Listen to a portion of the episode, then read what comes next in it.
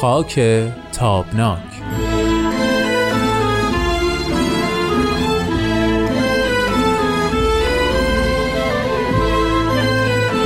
دوستای خوبم همراهان صمیمی خوش اومدید به مجموعه خاک تابناک. این برنامه سعی می‌کنه تا با نگرشی به دیروز ایران پنجره ای به آینده این کشور باز بکنه. همراه شما هستیم تا پایان برنامه امروز.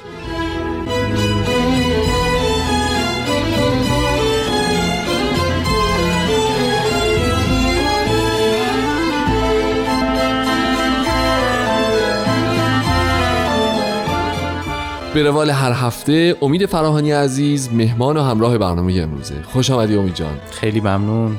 خوشحالم از دیدن. مرسی همچنین. همونطور که به خاطر داریم ما تو بررسی عوامل تاثیرگذار در انقلاب مردمی سال 57 و اون خیزش عمومی چند تا سرفصل رو با همدیگه مرور کردیم. یکی بحث قانون اشکالات قانون تبعیضات قانونی رو مرور کردیم. یکی بحث جنگ عرب و اسرائیل رو با هم دیگه بررسی کردیم که چه تأثیری می‌تونسته داشته باشه در این خیزش مردمی. و یه بحث اقتصادی هم با هم جلسه گذشته پیش بردیم و در مورد اقتصاد نفت اقتصاد دهه 50 ایران و تأثیراتش بر انقلاب سال 57 صحبت کردیم. آخر بحث هفته گذشته اگر اشتباه نکنم یه بحثی شد در مورد تاثیر نگرش چپ در اقتصاد و اون جنبشی که به پا شده بود از طرف مردم که اشاره کردیم که این نگرش چپ و گرایش به سمت چپ طبیعتا خب یک بخش کوچیکی شاید در اقتصاد تاثیر گذار باشه. بخش عمده ایش تو بحث جامعه شناسی و تمایلات جامعه شناسی خیلی پررنگتر بوده قطعا. اگه موافق باشی با توجه به اینکه جلسه گذشته رو با این تم صحبت در واقع با این تم داستانی به پایان بردیم تو عوامل تاثیرگذار بر انقلاب 57 این جلسه بپردازیم به همین قضیه تفکر چپ و سیترش و اینکه طرفین متخاصم هی همدیگر درگیر می‌کردن و هی همدیگر رو متهم می‌کردن و بعضی وای میسادن و بعضی وای نمیسادن و و و و, و همه بله. ماجراهایی. که خب تو اون سالها خیلی پر رنگ و پر حادثه و به قول معروف جذاب و شنیدنی بوده اخبار و حوادثش بله ببینید ماجرای تفکر چپ در دهه پنجاه و تاثیرش بر انقلاب و ما بعد انقلاب حتی داستان درازی است.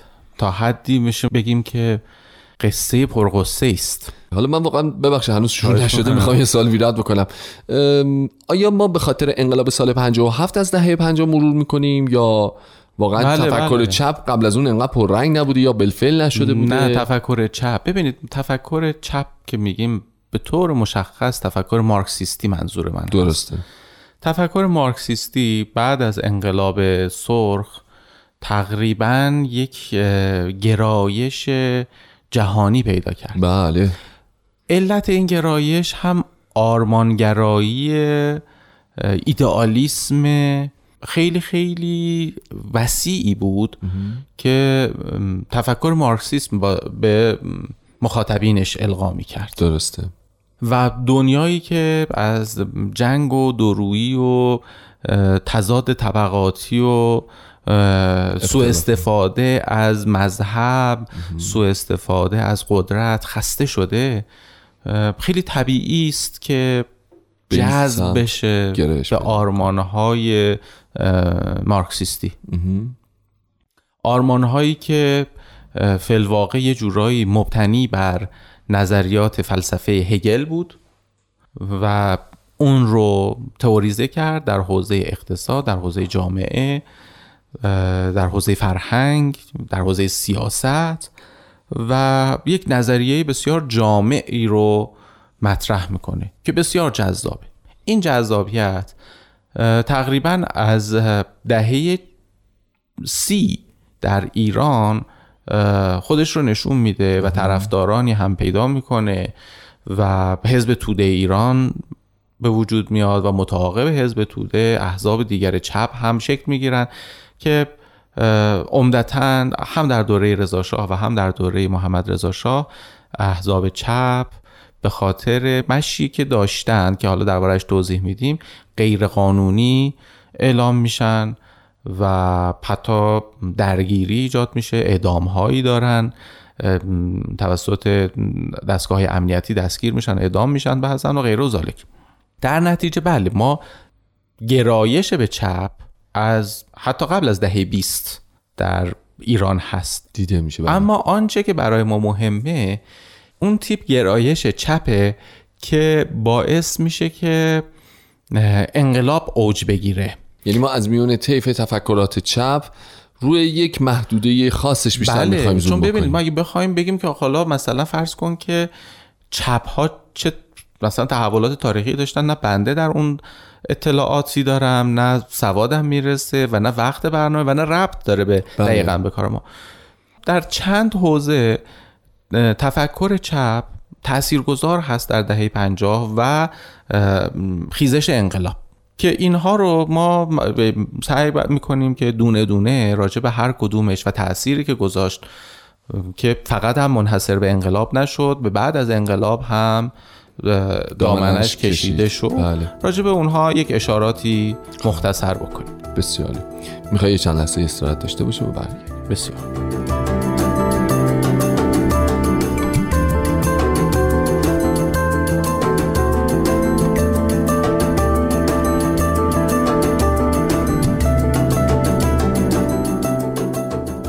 خب امید عزیز تو سرفصل بررسی سیطره تفکر چپ چند تا موضوع رو قرار شد که بیشتر بهش بپردازیم. خب ببین اولین چیزی که شاید اولین یا مهمترین نباشه اما چشمگیرترین عاملی که در تفکر چپ وجود داره مشی انقلاب مسلحانه یا انقلاب خشنه. آها. در واقع بر تفکرات مارکس مارکس باز مبتنی بر نظریه هگل. بله. معتقد است که ما یک سنتزی در جامعه داریم که این سنتز باعث پیشرفت تاریخه که از یک تز و آنتیتز به وجود میاد. این تز و آنتیتز عبارتند از تقابل بین تز بورژوازی و آنتیتز یا برعکس حالا هر کدوم تز بگیری هر کدوم آنتیتز. آنتیتزش اه، طبقه کارگر هست. کارگر و کشاورز. بله. در واقع اینها تز و آنتیتز همدیگه هستند. تضاد بین این دو طبقه سنتزی رو به وجود میاره که باعث پیشرفت تاریخ به سمت کمون ثانویه میشه. این جریان چون تضادی است بر سر منافع هنگفت اقتصادی هیچ کدوم از این طرفین در جایگاه خودشون به راحتی نمیمانند. یعنی طبقه بورژوا به راحتی جای خودش رو به طبقه کارگر نمیده, نمیده و تاب نمیاره این تغییر رو. و تغییر رو تاب نمیاره. طبقه کارگر هم دیگه کارت به استخونش رسیده و باید که حرکت خودش رو به سمت دریافت حقش انجام بده طبعا این تضاد تضاد خشنی خواهد شد آها. و بعد در منطق تفکر چپ میگه که شما می‌تونید که از روش های خشن یا مسلحانه برای این تغییر نه نمیگه می‌تونید میگه باید این کار. باید این اتفاق بله در واقع انقلاب طبقه کارگر بر علیه بورژوازی فاسد مثلا فرض بفرمایید که وابسته به دربار یا اشراف خشنه. باید با اسلحه باید با بگیر و ببند.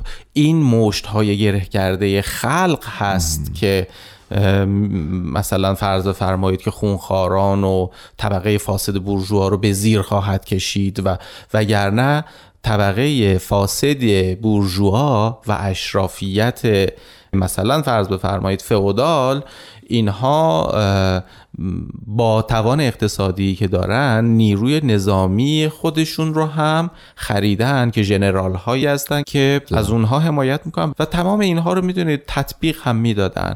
و شما می‌بینید که نمونه هایی هم داره در خودش مثلا شوروی بعد در چین بعد در کوبا. و, و امریکای مرکزی امریکای جنوبی نمونه هایی داره اتفاق میفته که بارسترینش شناخته شده ترینش رو هممون دیگه می‌شناسیم. چگوارا. در واقع آنچنان چگوارا و حالا با تسامح می‌تونیم بگیم چگوارایزم یعنی گرایش به چگوارا. بودن و مشی چگوارایی مشی فیدل کاسترویی مشی ماویی اینها چنان جذابیت پیدا می‌کنه و با منطق اون فرض بفرمایید که سالهای 1970 1960 70 اه، اون دوره تطبیق می- می‌کنه که در واقع کسی گزینه دیگری رو نداره. نداره. ببخشید امید حالا وسط صحبتت من یه سوالی برام پیش اومد. همه این موارد رو ما داریم تو بستر انقلاب سال 57 بررسی می‌کنیم درست؟ بله. همینجوری که توضیح می‌دادی من اومدم اینها رو تو ذهن خودم با ایران اون موقع معادل سازی کردم. حالا می‌خوام ببینم که یه سوالی برام به وجود اومد. ببین ما روستاییان اون سالهای ما که کلهم از فضای سیاست و تفکر و گرایش های سیاسی و مشتقاتش به دور بودن. پس میایم تو محدوده شهری بررسی می‌کنیم. دقیقاً. چون محدوده شهری هم جالبه که آدم یه ذره که مطالعه می‌کنه و آدم ها رو بررسی می‌کنه و تاریخ نگاه می‌کنه اکثر اینها تو اون محدوده طبقه متوسط اجتماعی که اتفاقا اون سالها سالهای پا گرفتن و رشد و نموشون بوده به وجود اومدن و بودن و زیست می‌کردن. یا حتی مثلا فرض کن خیلی روشنفکرا خیلی نویسنده ها خیلی شعرا در واقع خیلی مروج این تفکر بودن خیلی به سمتش گرایش پیدا کردن و رفتن به اون سمت حالا سالم اینه که با توجه به اینکه ما لحاظ اقتصادی می‌بینیم که این طیف از آدم ها اتفاقا به امکانات شهرنشینی خیلی خوبی دست پیدا. کردن توانایی خرید خونه ماشین سفر خارجه یک زندگی کاملا نرمال پلاس حالا بعد اسمشو بله. بذاریم می‌تونن داشته باشن می‌خوام ببینم پس این خشونت این حس از بین رفتن حق و حقوق آیا در بین شهرنشین ها با نگرشی به طبقه سوپر مرفه اون زمان به وجود می اومده ببینید این از اون تناقضاتی است که همیشه مارکسیستا باش در دست به گریبانن. یعنی کسانی جذب مارکسیست میشن که اتفاقا مخاطب نظریه مارکسیست نیستن. نیستن. خب و جالبتر قضیه اینه که مارکسیست های دو آتشه خودشون نه فقط در ایران حتی شما مثلا فرض بفرمایید که کتاب پدران و پسران تورگنیف رو وقتی می‌خونید می‌بینید که ما با یک گروه نیهیلیست مارکسیست روبروییم که پنهان می‌کنن که جزو اشرافزادگان وابسته به دربار تزار هستن. و بعد که معلوم میشه اینها میگن که ما قصه خودمون رو نمی‌خوریم. ما داریم خلق داریم تئوریزه می‌کنیم برای خلق برای طبقه کارگر برای طبقه کشاورز. فلواقع همین اتفاق در ایران هم داره میفته یعنی شما وقتی با جامعه روشنفکری ایران که دارن انقلاب رو تئوریزه می‌کنن آها. چه از لحاظ عملی و چه از لحاظ اخلاقی انقلاب رو دارن توجیه می‌کنن شما وقتی با اونها وارد صحبت میشید می‌بینید که اتفاقا بسیاری از دلایلی که اینها دارن میارن که مثلا فرض کنید که رژیم فاسده ولی این فساد به خود اونها انقدر ضرر نرسونده که مثلا از دیدن حلبی آبادها. متأثرن و اعتراض می‌کنن این یک مقوله جدی است نه فقط در ایران تقریبا در تمام دنیا. در نیمه قرن بیستم تقریبا همه گرایش های روشن فکری دنیا بله. از امریکا تا چین همه چپ می‌زنن. بله. یعنی این یه چیزه شما می‌بینید که از دوره مکارتی بله. تا این داستان هست همه همه همه جا همه جا این. تف... و این یک باز هم این یه چیز جالبیه که حالا اگر اجازه بدید بعدن که بحث روشنفکری رو آها، آها. بهش. صحبت بکنیم بیشتر بهش خواهیم پرداخت می‌خوای یه ساعت کوتاه داشته باشیم بله حتما یه چند ثانیه استراحت می‌کنیم و برمیگردیم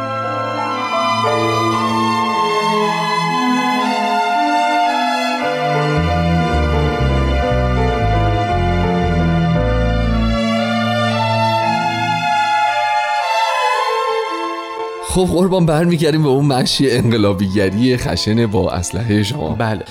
ببینید این مشی خشن انقلابیگری که خب بحثی بود که توضیحش رو دادم درسته.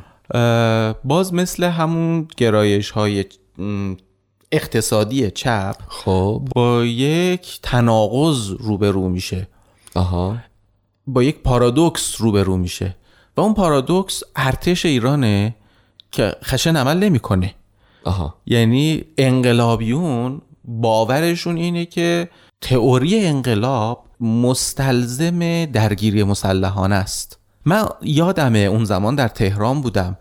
مثلا فرض بفرمایید که در 17 هم 18 هم بهمن سال 57 حالا همه داشتن به فکر می‌کردن که خب یعنی مردم ها ما سربازخونه ها رو می‌گیریم ما کلانتری ها رو می‌گیریم مسلح میشیم و تهران حمام خون میشه ارتش در برابر ما میسته حتی من یادمه که می‌گفتن که حالا که همافرها مثلا اومدن و ابراز وفاداری به انقلاب کردن نیرو هوایی می‌خواد که مواضع همافرها رو بمباران بکنه تهران کنفیکون میشه چی میشه. بعد ارتش اعلان بیطرفی کرد. بله. در واقع یه جورایی اون بحث تئوری خشونت ضروری انقلاب عقیم موند. بله. شما جلوش رو بعد از انقلاب می‌بینید. در طی ده سال خشونت انقلابی همچنان به حضور خودش ادامه میده. چرا؟ چون اون جایی که انتظار داشت که باید سیراب بشه سیراب نشد. این یک جلوه از تفکر چپ در انقلاب هست که انقلاب رو به سمت انقلاب های کلاسیک یعنی انقلاب اسلامی هم یک انقلابی شد. آخرین انقلاب کلاسیک جهان. در قرن بیستم حداقل بله.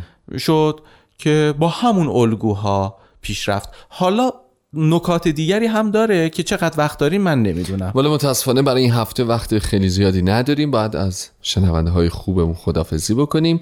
نکات خیلی زیاده تو خواهش هم نگه برای هفته آینده. در این حال من یه چند تا سوالم دارم که واقعا گیج شدم. این نمی‌دونم که الان باید بپرسم یا بذارم بحث مثلا این تفکرات بره جلوتر. فقط باید حداقلش تهیه کننده که داره آره. نه مثلا دقیقا برنامه که تموم خواهیم که ولی باید یادداشت بکنم که فراموشم نشه. حتما. خب خسته نباشی خیلی ممنون. مرسی که تو برنامه خودت شرکت کردی این هفته هم و منتظر هستیم تا هفته آینده. خیلی قربانت. دوستان خوب شنونده از شما هم خداحافظی می‌کنیم. به امید اینکه هفته آینده باز هم با این برنامه همراه باشید. خدا نگهدار.